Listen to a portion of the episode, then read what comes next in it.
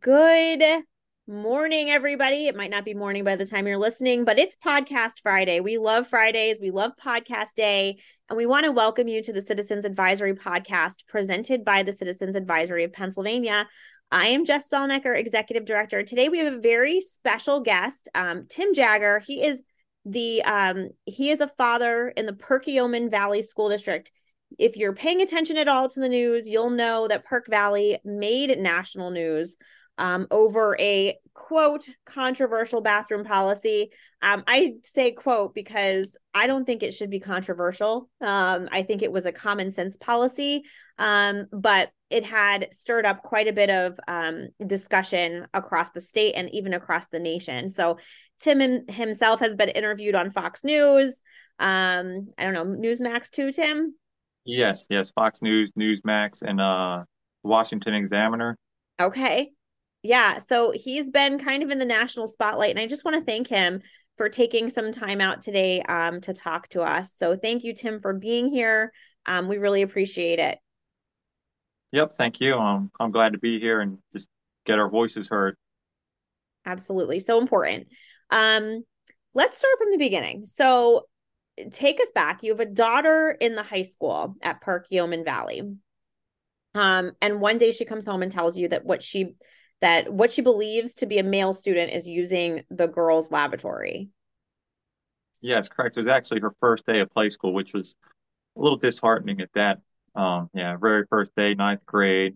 And she came home and was like, I used the bathroom and I'm pretty sure a male was in there. And I was, the next couple of days went by. I asked her, if she noticed anything else, and she just reported that she's not using the bathrooms anymore, which obviously I wasn't happy about at all. So Then I reached out to the school principal there and asked what the bathroom policy was. And she had replied, verifying that people can use it depending on their gender identity. So I received that news. And at that point, I'm like, well, I'm sure I'm not the only one that feels like that shouldn't be happening. So I made that post on Facebook on the PV parents group. And then from there, it kind of blew up. I received people both for me and obviously against me. Right. So it was going back and forth. And then the following week, we had our first school board meeting where some of the school board members, they hadn't even known about the policy themselves. And they were kind of taken aback by it. Mm-hmm. And they were trying to push through the policy 720. They were trying to push that through on the very first school board meeting, which I was glad to see support there. Right. But unfortunately, it didn't pass on the very first meeting, and I had to go back. Yeah. So let's clarify. For those of you who don't know, the policy 720 was to make the bathrooms exclusive to biological gender or, quote, gender at birth. So that was proposed during that first school board meeting then of the school year, correct? Is that? Yes. That was proposed at the first school board meeting. But yeah, like I said, unfortunately, it didn't pass that meeting and got voted down. Right. And then the second meeting, it came back up in discussion, and larger crowds were there in the audience with, more voices on both sides being there. And then it actually moved forward to the policy committee, where it was discussed further. And from policy committee, it actually went back. I guess I'm not exactly sure how things work behind the scene with the board, if they discuss things, off hours. But then after that, there was like a 2-week break until the next board meeting, where it was actually brought back up for vote again. And basically the same wording. They changed a little bit of the wording around to, add additional single stall bathrooms. So, right. So there was more availability to kind of help appease everybody. Right. And then it was brought back up to the vote, which is when it passed. Right. So that first school board meeting, is that the one, were there a lot of parents and students speaking at that one, or was that more low key and it kind of just was voted down? Well, the first one, it wasn't a lot of parents, but there was a decent amount of parents. But the second board meeting, it was probably about twice the crowd as the first meeting. And the first meeting, I'd say there was about a dozen dozen of us that were for policy 720, and there was probably about 20 people that were against the policy 720. That was some students and their parents and other members of the community also. But then, you know, our side, as the word spread on our side, that was for policy 720. Then we came together a little bit more. And then the second meeting, there's probably about 20 or 25 that was for policy 720. And the other side, there's definitely more of them there, but at the same time, they had brought in people from outside the district to come in to obviously cause a scene, which happens, but it wasn't anything that deterred us. That's so great. And I want to talk a little bit too about the walkout that happened in between the first and the second school board meeting, because I really think that the students showing their opinion probably turn the tide a little bit. I think, you know, it's one thing for parents to speak at school board meetings. And I think we're seeing it a lot in the last 3 years where parents are getting more involved at school board meetings, but it's almost just like at this point, like people don't even want to hear it, you know, oh, parents. And I'm not saying you shouldn't go and shouldn't speak. I'm just saying when the students get involved and when the students show their support for a policy, that I think got the school board really listening. So in between the first and the second school board meeting, the kids, can you take me through that? The kids staged a walkout. Yes, yeah, so I believe it was actually between the second school board meeting and then the following one. Okay. But yeah, like after the policy was voted down, you know, the kids started to have some chatter, you know, obviously between them about doing a walkout. And then at first the walkout was shot down. I guess they weren't quite organizing it properly, and then school administration, you know, well, parents reached out to the school administration too, saying, you know, why are the kids not being allowed to walk out?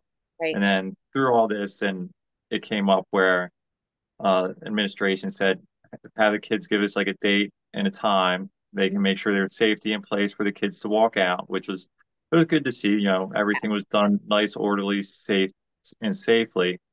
But I mean, the school estimated there was about 300 students that walked out, but for those of us that were there, I mean, it was definitely at least 400 or 500 students that walked out. And it was really nice to see, and it was, we weren't 100% sure if we were going to actually be there to see it, because the school did put out an email saying, you know, parents were not allowed there, not to participate. And when we did show up, all the entrances to the school, they were blocked off. There was police at every single entrance and everything, but they allowed us to walk through and go up and view the walkout, which is a good thing, because all the videos and pictures you see, those were from us parents.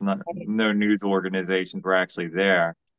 But yeah, it was huge. I mean, the students were coming out, boys and girls, carrying signs, you know, just voicing their opinion.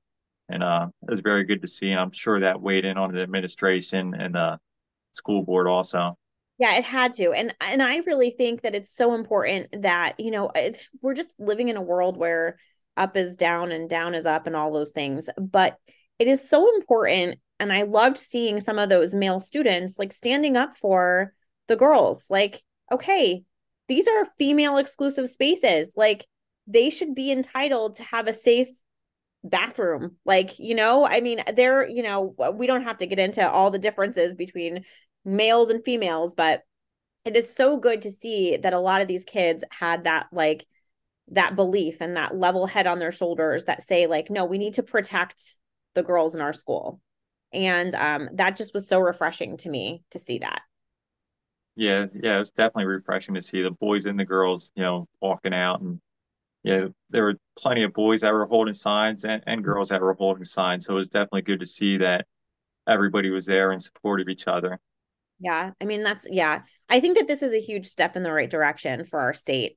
You know, I think that I hope that other school districts across the state start passing similar policies. And I think it's important to note too, that in that wording that you said, when the policy actually passed, they did say they would add more single stall bathrooms so that everyone has an opportunity to use a bathroom that they're comfortable with.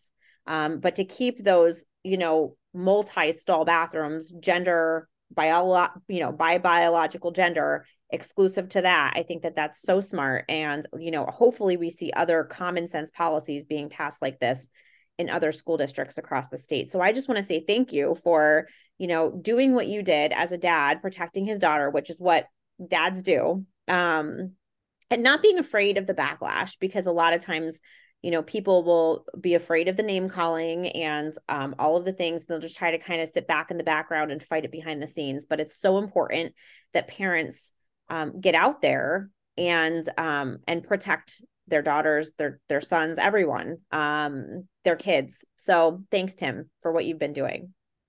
Yeah. Thank you. Well, thank everybody in the community, the support, everybody.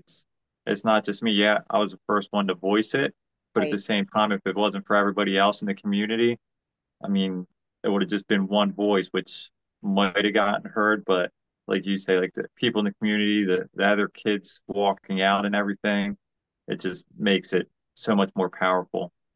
Absolutely. So I think that that's the encouragement to parents, right, is to not let up on this stuff. When you see things like this happen, you have to make your voice heard. And it's going to garner up support from other people too. I mean, it's going to, those people that still have some common sense are going to join you. And that's why we exist as an organization. We are for, you know, a voice for the parents and for the students and the stakeholders of these school districts to make sure that their rights are being upheld and to make sure that they stay protected. So again, thank you so much, Tim, for being on here. And just to close, we always say, if this is a conversation that you enjoyed, this podcast, please share it with other people that you might know that want to hear it. You can find us on our website at citizensadvisorypa.com and on Facebook and Twitter, Citizens Advisory of PA. Don't forget to like, subscribe, share, and you can listen to this wherever you get your podcasts now. This is on YouTube, but wherever you get your podcasts, Spotify, Apple, Amazon. And we just thank Tim again for being our guest today. Thanks, Tim. Yep, thank you.